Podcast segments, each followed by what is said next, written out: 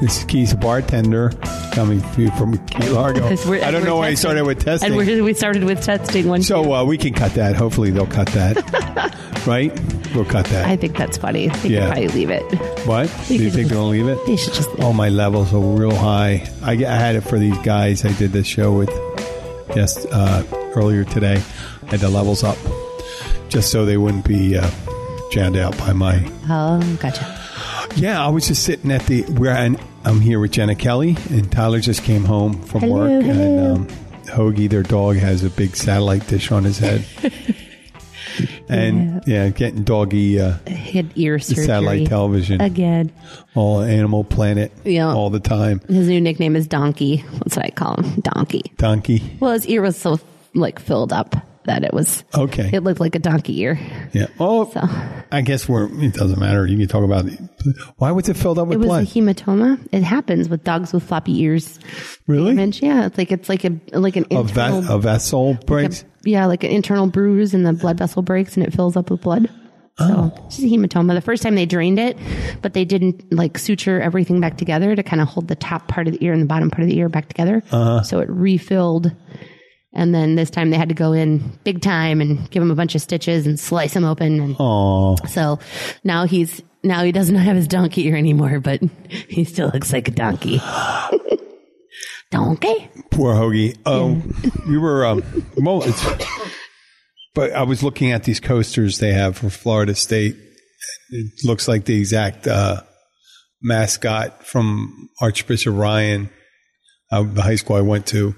Yeah. Over almost 40 years ago. Well, the Florida State Seminoles is their mascot. So, of course, it's a Seminole Indian.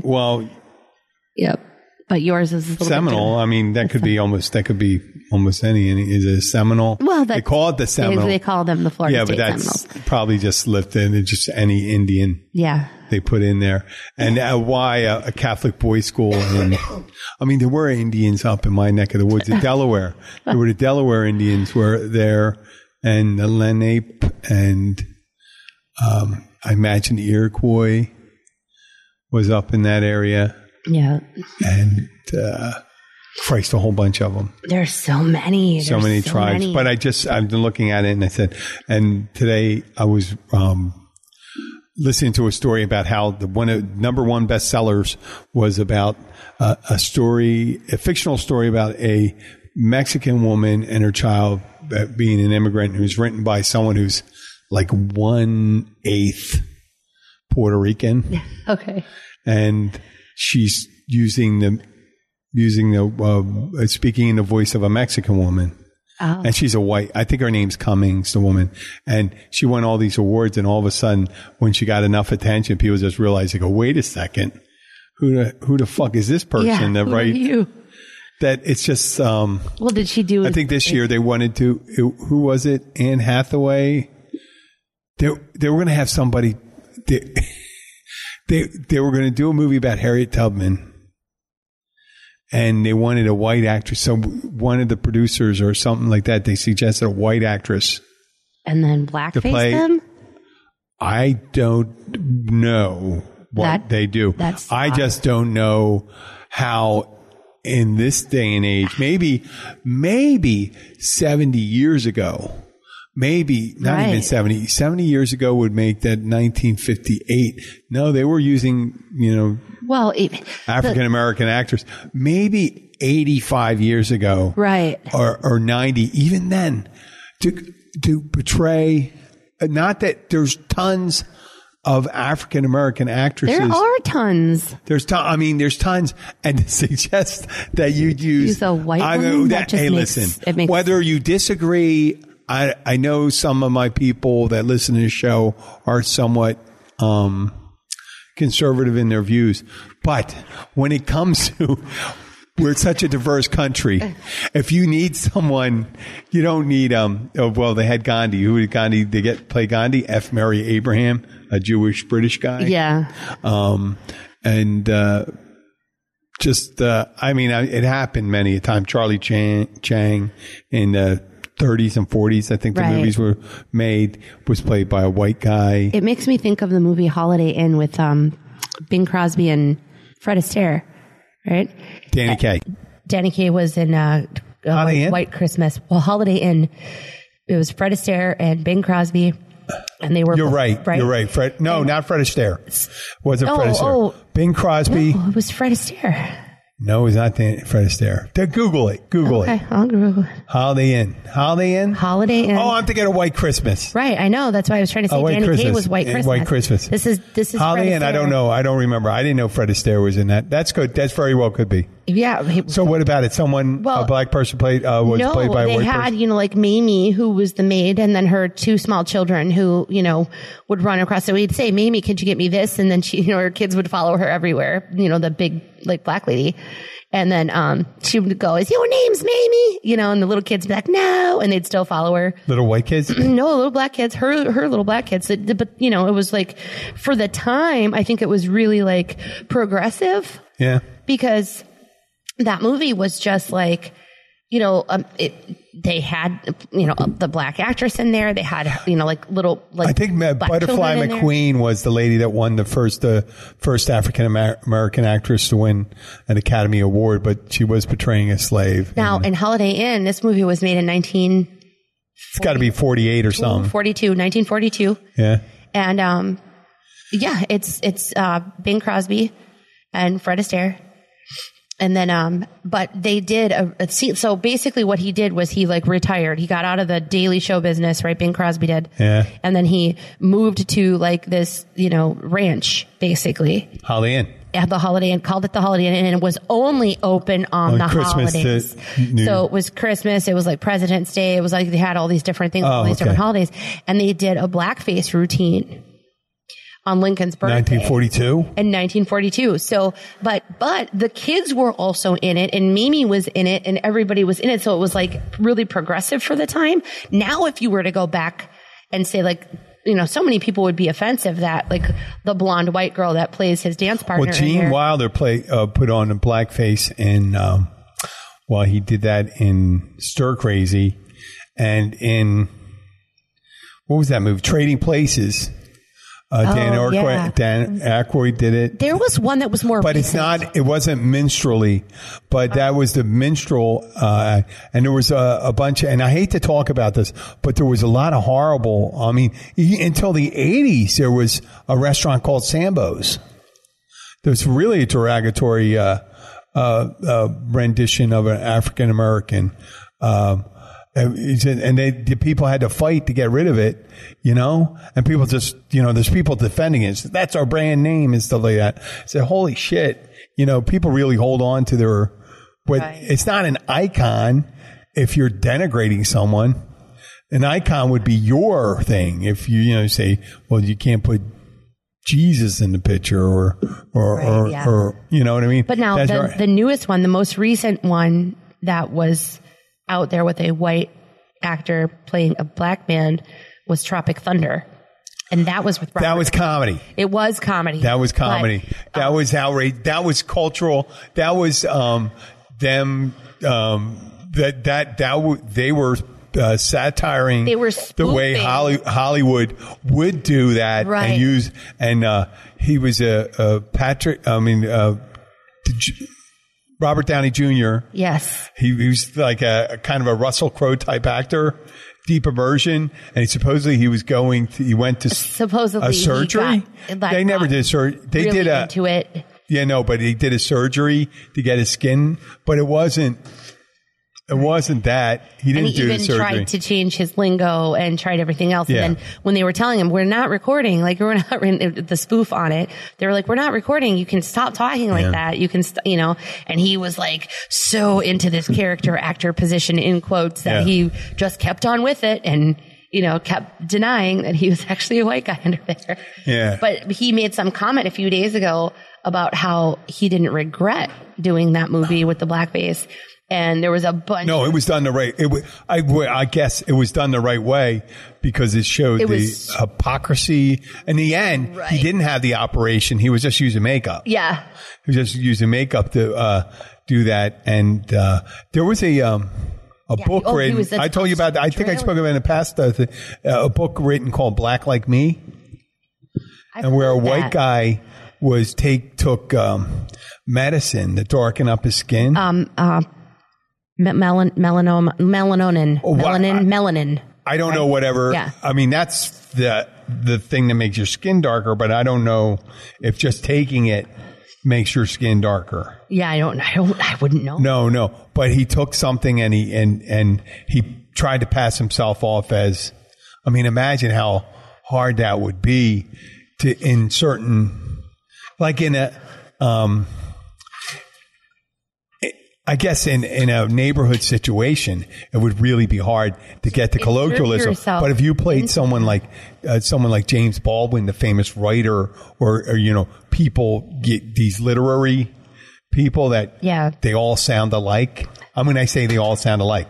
I mean, literary people all sound alike, whether you're Asian, African American, white,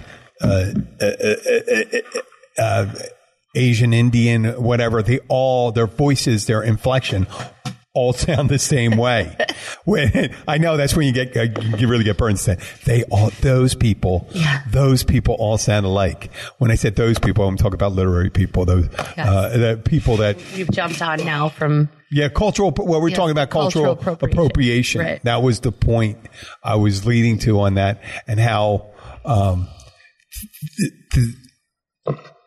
the way some people is it viewed, and it'll be hard to. Some people consider it an homage to a culture, right? Like the Beastie Boys when they came up and they did it, and there was a little, you know, people say, "Well, why all of a sudden, you know, we do rap?" And we're gangsters. The Beastie Boys come up and they're artists, you know, and they sell, you know, number one songs and all this stuff. And I can see them being bothered by it and, you know, just coming in. Or it goes all the way back to the old music from, let's say, antebellum, pre-Civil War, post-Civil War, having white singers in blackface singing black songs, garnering the attention for it instead of just bringing up African Americans to sing their music. Right. A lot of the music was made by he was the governor of Florida, the one that wrote Swanee River and Mamie and all. It was a white guy there was a white guy that wrote Swanee River and Camptown Races and all that stuff. Decatur, I think his name was. Oh, Camptown Races. Yeah. Song, doodah. Yeah. That was one of those songs. But then after that there's others. Camptown Races, sing this song, right? Doodah. Doodah. It was what they said. Camptown Races all day long. Oh, doodah day. What does that mean? Gonna like something right all night. No, wait. Gonna something right. Gonna ride all day. Bet my something on a bobtail nag. I'm going to bet on the bag. It was portraying African Americans. I'm pretty sure it was. But after that, there were songs made by African Americans that white people appropriated, and then into the rock and roll era, you got Muddy Waters, BB King, Chuck Berry, and the famous black songstresses. I'm drawing a blank right now. Oh God, they were great singers too. At last. Well, that's I'm sorry. That's, you know who you're talking about? Yes, that is, oh my gosh, I used to sing that one all the time. You know what I'm talking about? Etta James.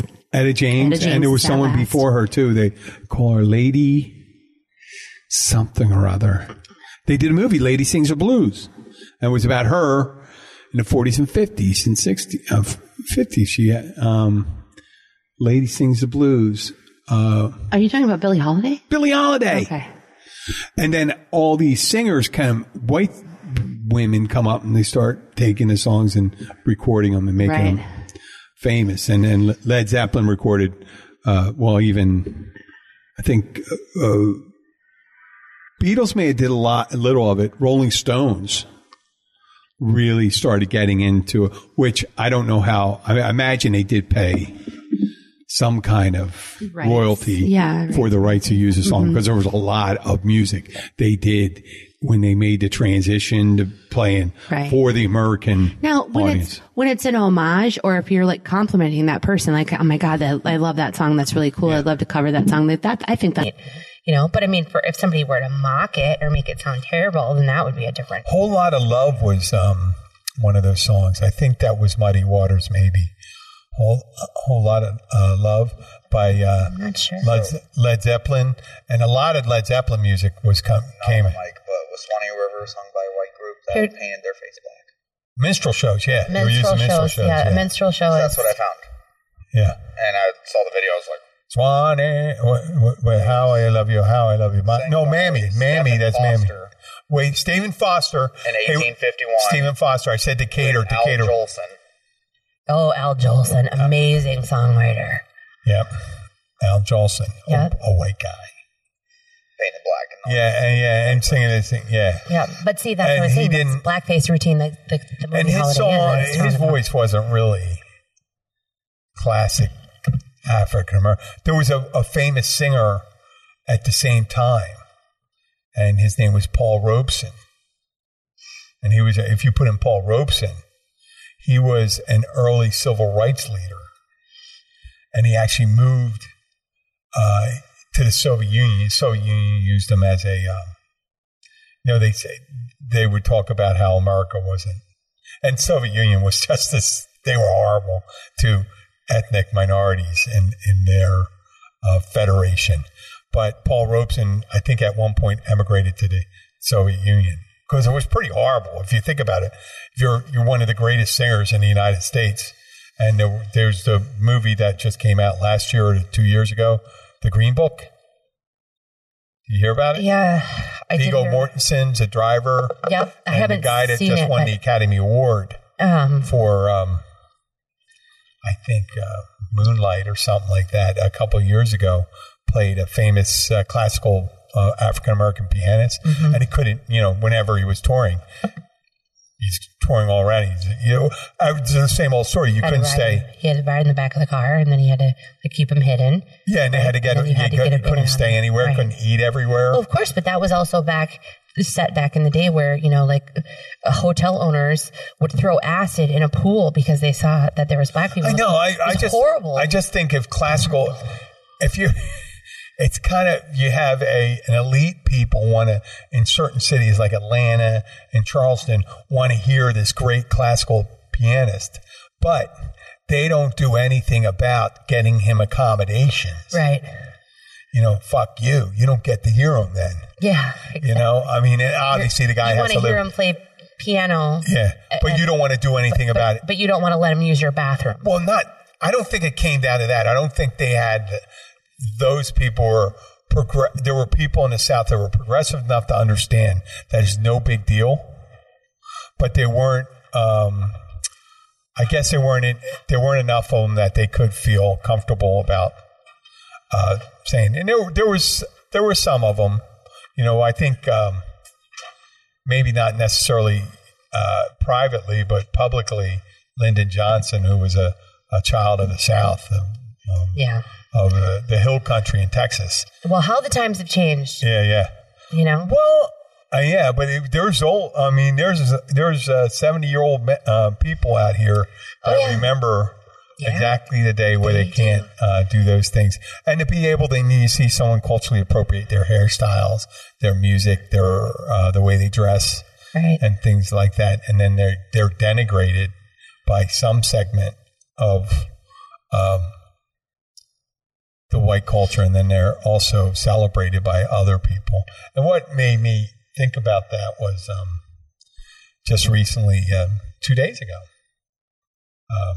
I'm not going to lionize the guy. He was a famous guy, a basketball player. He died. I mean, rightly or wrongly, the helicopter shouldn't have flown. But there was a guy and what really sparked it was Martini Monday Night. Yeah. This guy last night, he was talking about, hey, why are they talking about him when they should be talking about the other people? I'm saying if a helicopter crashed with 9 people and they didn't know anybody, they wouldn't talk about anybody. They would just talk about the helicopter that crashed, right? And I was explaining to him, I said, why are you upset? And this guy happens to be a gay man. Yep. And, you know, I'm talking about, I said, why are you making a big deal about it? I said, I became aware that when it comes to death, and someone dying, I do not try to make an issue over the way people react to it. Right. If they want to feel sad about it, fine. I mean, it's sad. It's a sad thing what happened. But I think it's a horrible thing. He's a great basketball player. He was and all these things. Right. I wouldn't take that away, and I don't take it away that they put it. It is a news story. He was famous, but what would happen if it was another helicopter crash in the same area, and there wasn't anybody that you knew, and they didn't say, but he was upset they didn't talk about the other people. I said, normally, if he wasn't on the plane, they wouldn't have talked about any of them. No, they'd have been like, oh, so helicopter crash, blah, blah, blah. Don't take away from that, and maybe there's they'll remember the good things about it. They'll memorialize him to his family and the people that died on it, and they're starting to recognize. And now they're starting to recognize the people that did die on it. They showed the pictures. They never show pictures of people that die on the plane, and they talk the stories about it. So I believe that was at the request of his wife. They brought all of them up, and but either way, they're actually people know who they are, and maybe they'll get new rules on that. You know what? We'll get back. Let's talk about this. Right, we're going to finish talking because it is a big issue. Yeah. Let's take a quick break, okay? And then you can ask Tyler what he did today. Whether you're one of our regular visitors to the Florida Keys or you can't wait to visit for the first time, you'll want to stay up to date on everything that's going on in the Florida Keys to learn all the secrets, tips, and the stuff we don't talk about to anyone but each other. Visit 43keys.com. Sign up for our newsletter and never miss any of the exciting things we have planned for you. That's 43 Keys, the number 4, the number 3, keys.com.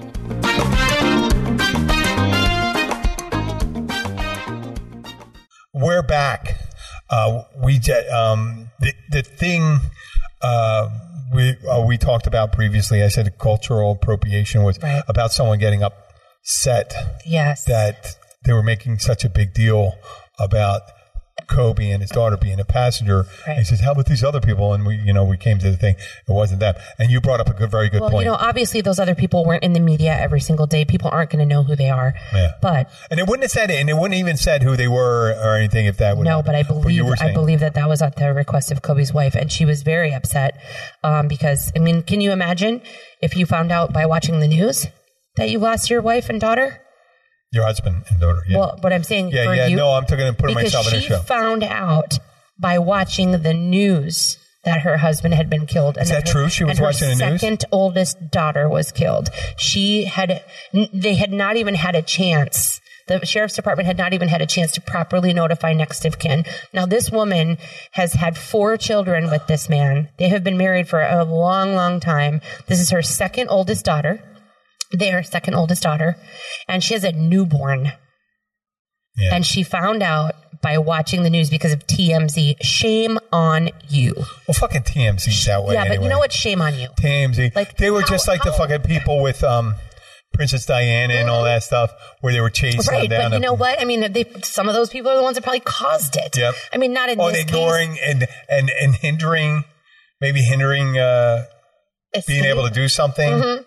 For them, or I don't. Right. Get in the way. I mean, but here's the thing. From all the other witness accounts is that helicopter pilot followed every rule. And when he came up onto the valley, he hovered over the nearest city because the fog was so dense and it's not typically in that area. Mm-hmm. So he was hovering over the buildings. There was people saying you could tell that he knew what he was doing. He was up above the buildings and he was hovering, and he was high enough to where his wash from the propellers, the prop wash, were not disturbing the street below. So he was high enough up to stay away from interrupting anybody, but hovering and waiting for the dispatchers basically to let him know if it was safe to proceed. And he even said, this does not look safe to me. Can you please keep track of my location and advise? Is that what happened? Yes, and he had twin rotors on this helicopter. There's a big helicopter. Yeah. I mean, think about it. There's nine people in there. That's a big helicopter. So you got twin rotors on top and you got your big rotor on the back. Yeah. And this guy smacked into the hillside in dense fog. Oh. And it was an immediate stop. There was no break off one rotor and you can hear the nothing. It was immediate stop and then almost immediate smoke. And they were like, thank goodness it happened that way. Of course, it shouldn't have happened at all. Mm. But you knew then that it was an instant impact and there was probably no suffering. They may not have even seen it coming. Hopefully. But what I was telling him the other day, my husband, I was saying, what I thought was I just, the other thing were you about, there was someone that came in, they're looking at they're looking at their phone. Yeah. Earlier before you came in, and they said, "Well, there's video of it," and I said, "What?" I mean, and they said, "Do you want to see it?" And I said, "No, I don't want to see it. I'm not." And when I say that, I mean out of all, not just respect for the dead, just that empathy. I hate seeing when people show they have pictures of aircraft. I know you have to have a picture. It's the great thing about having pictures of aircraft going down is they can study and see what happened and try to prevent that happen. And the same thing in this case. But there's a way to be appropriate about it and not expose the dead. Oh yeah, the TMZ and all that stuff. And what I was trying to tell Tyler yesterday was, like, I showed him pictures. Do you remember the day the music died for Buddy Holly, Ritchie Valens? Well, I was a baby. You remember hearing about that, right? And and J.P. Richardson, the Big Bopper. Yeah, that their plane took off from Clear Lake, Iowa, and they were en route to North Dakota for the next concert. And Ritchie Valens actually didn't even want to get on the plane. He was terrified of flying, but he was Buddy Holly was the pilot, right? Or something? No. And there was a hired pilot. Oh. It was Buddy Holly, the Big Bopper, which is J.P. Richardson and Ritchie Valens. And those four were the total on that plane. Now, like I said, Ritchie Valens was too sick to ride in their tour bus because the heater went out and he was had a horrible, horrible cold. So basically they flipped a coin and he got on the bus. Or I'm sorry, he got on the plane. Mm-hmm. And that plane was in the air, and somebody can correct me, but I believe it was for just under 6 minutes before it crashed in a field next to a fence. And I have the pictures, and I showed Tyler yesterday that, back then, no one had any kind of concern about these people's families at all. None. So when you look at the crash scene, you can see Ritchie Valens dead in the foreground. Body just mangled. You can see Buddy Holly as well with a white jacket on, body just mangled. And J.P. Richardson, the Big Bopper, who was catapulted over the farmer's fence. Yeah. And then the fuselage of the plane completely crushed and crumbled with the pilot still inside and crushed to death with his feet sticking up. Wow. And you can see these pictures all over the place. What pissed me off about the TMZ videos was that they were putting out the videos of the crash scene with their own helicopter up there recording the news before they put the blankets down to cover the bodies. Wow. That's just as bad as pushing yourself back into the 1950s. Like, knock it off, Yeah, in the 1950s, they do all this stuff. They do crime scene guys who come in. Right. What was it, Spy Magazine and stuff like that? They did all that shit. It did it in L.A. Confidential. See, and I didn't see that video. The one that I did see was Monday or first thing in the morning through Facebook, YouTube video that was posted of the helicopter spiraling out of control, going down into the canyon. Spiraling. Now that doesn't sound like what the thing is. No, okay. And that doesn't sound like it's from what everybody heard. Yeah, because you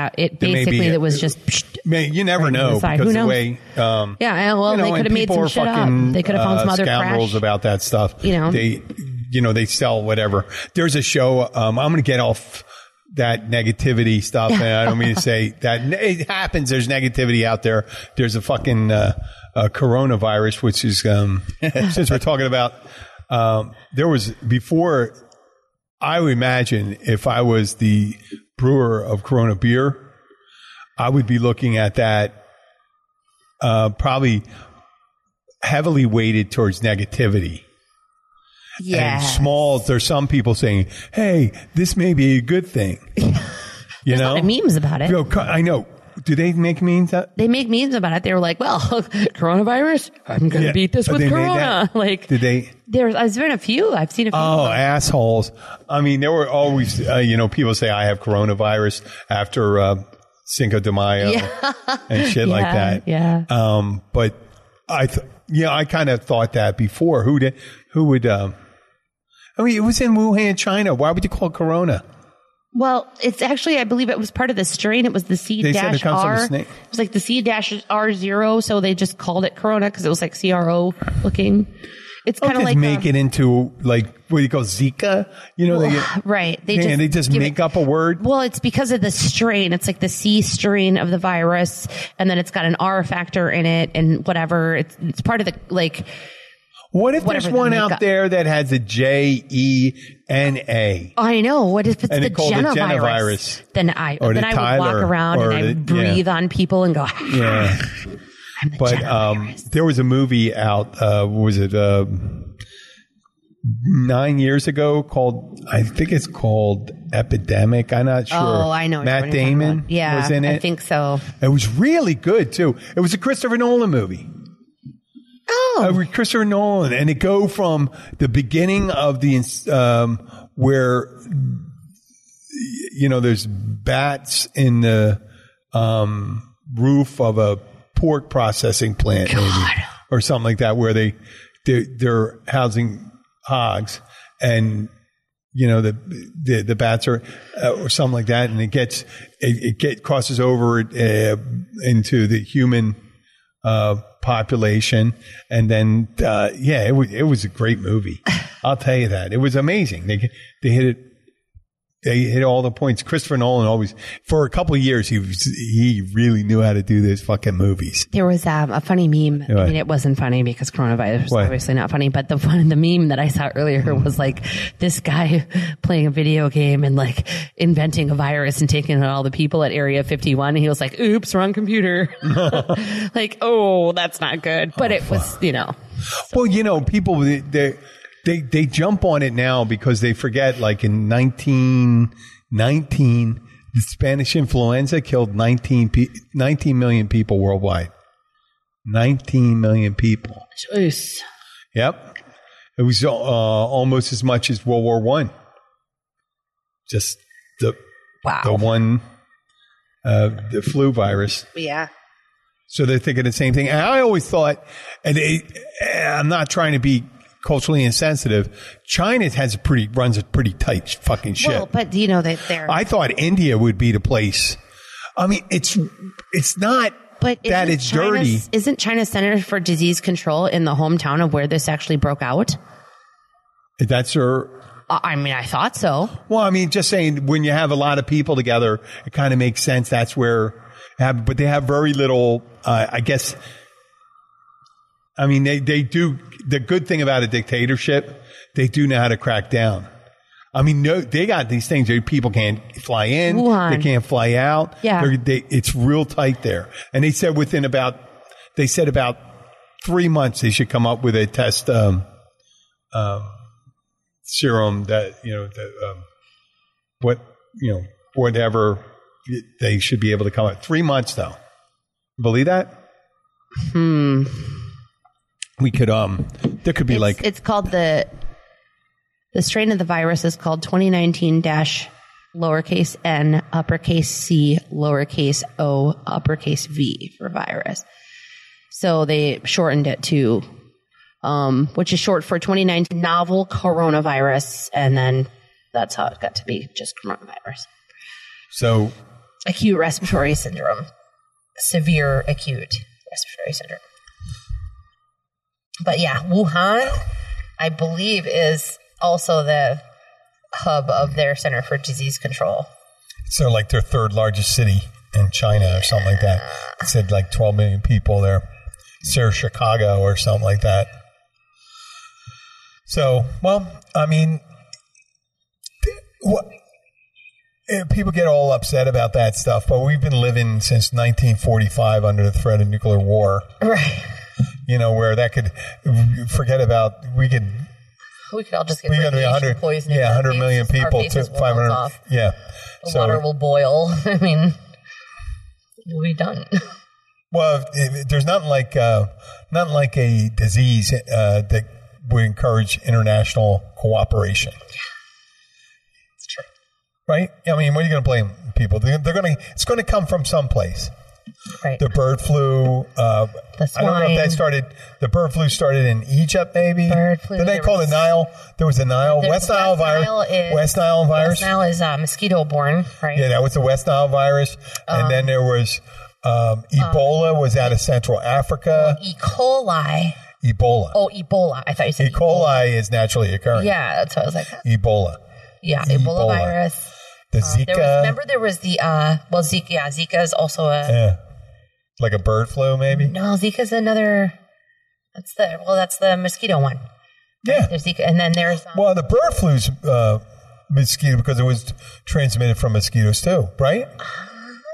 Mosquitoes are a big transmitter of diseases because of the blood. Assholes, they just need to die. They're not assholes. That's just a they're mean. You know, they serve a purpose. They all serve a purpose. Great. You know, there's only a couple mosquitoes that actually, the Aedes aegypti is one of the main ones that feed on. H5N1 is also the bird flu. The bird flu, avian influenza. And then there was the swine flu. Swine flu. And then remember when there was the cows, the mad cow disease. Mad cow disease. Wasn't that like a bird from anthrax? Was mad cow disease, though, wasn't that one from eating the sweetbreads of a cow, like their head cheese? I'm looking. Or it was from the meat? Spongiform encephalopathy, which means inflammation of the brain. I do know that. Yeah. So, yeah. It's a neurodegenerative disease in cattle. Yeah, and it comes from eating some byproduct. I think it's mad cow disease. And they couldn't, the British couldn't, they had to kill off almost all their cattle, right? Something like that. Or quarantine it. Something. 10 symptoms of mad cow disease. There's so many different things. If you think about it, all the people that we have around today, you have more people living today than ever lived before. It's if they eat any diseased tissue from the cattle that's already infected. That's how it's transmitted to humans. And I mean, you go back, there's always tons of it. There's so many different weird things. Something for everyone, for every animal. Lucky there's not a dog one yet or a cat one. Hey, did you read that thing about patient zero? And HIV. We're so morbid today. This is just terrible. HIV, what was that? Oh, the Belgian Belgian flight attendant? They kept making up. Yeah, they kept like kind of blaming everything on like patient zero. Yeah, it was bullshit, right? Zero was complete bullshit. They like proved it wrong. Like there was no way. Do it on a gay man, right? Yeah, yeah. But it's because he had it. You know, he had HIV. But since he was one of the first cases discovered that he had it, they just basically blamed patient. They blamed him on it. They were like, oh, no, it's because you were a flight attendant. You flew all over the world. You must have fucking, you know, had sex with this monkey and that or whatever. And I don't think he had sex with him. Well, he wasn't the one who accused him. He most likely did not. He probably just had sex with another gay man in this different country, and that guy had it. But who knows? They were like, there was probably multiple, you know, strange of it because it's the same thing, like where it'll jump from, you know, an animal to a human. So if it jumps, you know, it'll jump from an animal to a human. It's not just one human. Probably. How would you have sex with a monkey? But I mean, in the middle of an orgasm, it could rip your face off. It could bite you. I mean, it could just be that a monkey that's already infected with I don't think someone was having sex with a monkey. Jumps on you and bites you, then all of a sudden. How desperate would you have to be to have sex with a monkey? I mean, right. Or a lion.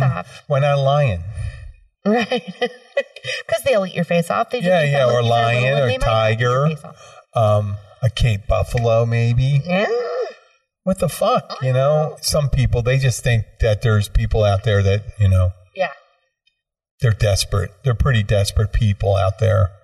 So. Well, they have to blame somebody. They have to have somebody to blame. But, you know, it was terrible because that one guy, that Belgian, you know, flight attendant guy was literally his life was just like messed up and ruined. He was just pointed fingers. Did he die? I believe so.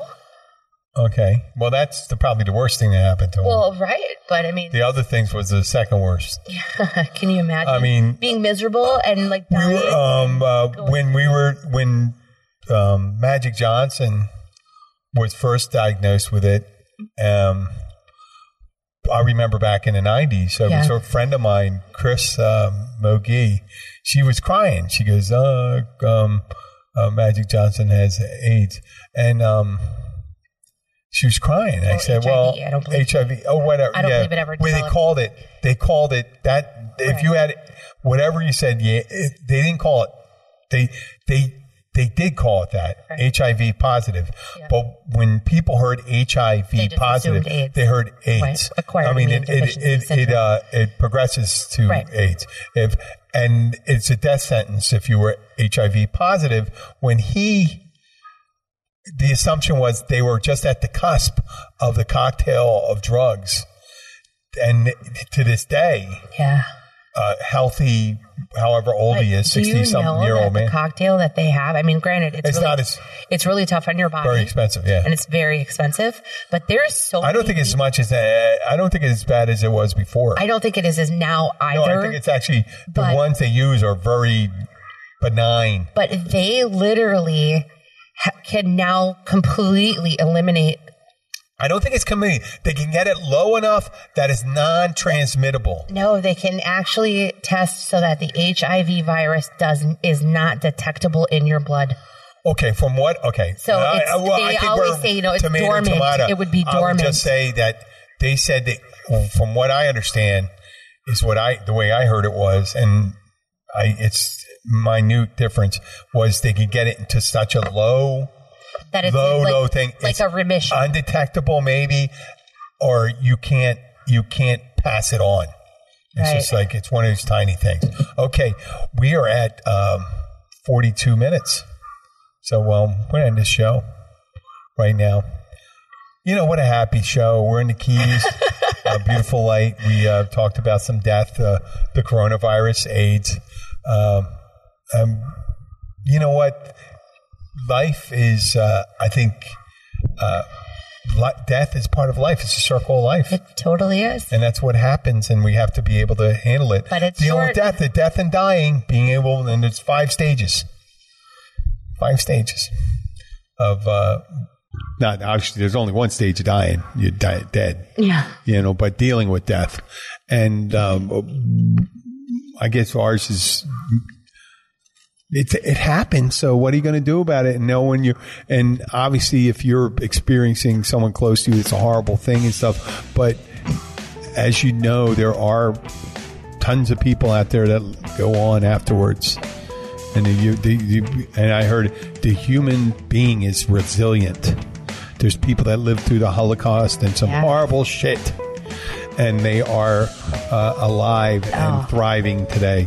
The human spirit is very resilient. Yep, it really is. And on that note, we're going to end the show. Yes, and on a happy note. Yep.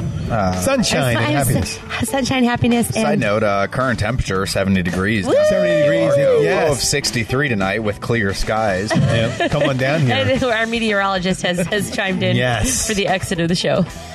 And we will see you next time. Yes.